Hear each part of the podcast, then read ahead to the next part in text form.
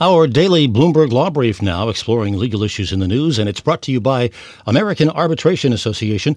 Business disputes are inevitable. Resolve faster with the American Arbitration Association, the global leader in alternative dispute resolution for over 90 years. More at adr.org.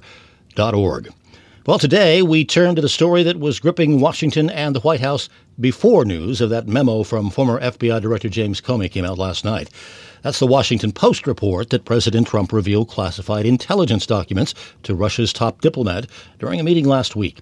For the legal implications of that story, Bloomberg law host June Grasso and Greg Stohr speak to Stephen Vladeck, a professor at the University of Texas School of Law. Steve, before we get you know, deep, deeply into the details of federal law, let's just get to the bottom line. Is it possible that Donald Trump broke the law?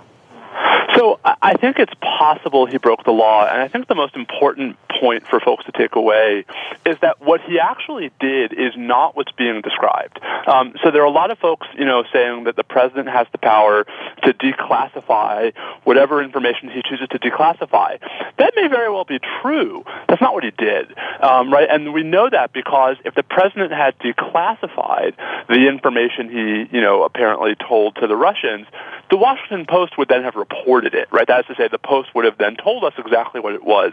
It's still classified. What happened here was the president authorized the foreign minister of Russia, the Russian ambassador to the U.S., and whoever else was in that room to receive this classified information, you know, that's a very different legal question than whether the president can, you know, going forward for all purposes, declassify national security secrets. Is it also a question? He was not only declassifying national security secrets, but he was declassifying our allies' secrets.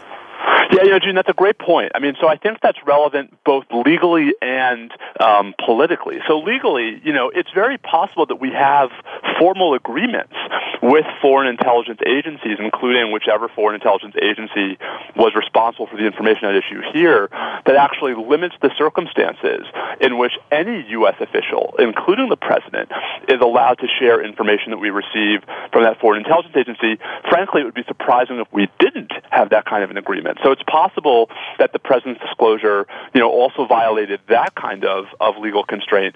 But also optically, I mean, I think the real problem is here even if President Trump didn't break the law, the damage this does to you know the prospect of trying to ask other foreign intelligence agencies to share information with us going forward, frankly, is mind-boggling. That is Stephen Vladeck, a professor at the University of Texas School of Law. Speaking to Bloomberg Law host June Grasso and Greg Stohr, you can listen to Bloomberg Law weekdays at 1 p.m. Wall Street time here on Bloomberg Radio. Yeah, that is this morning's Bloomberg Law Brief. You can find more legal news at BloombergLaw.com and BloombergBNA.com. Attorneys will find exceptional legal research and business development tools there as well. Visit BloombergLaw.com and BloombergBNA.com for more information.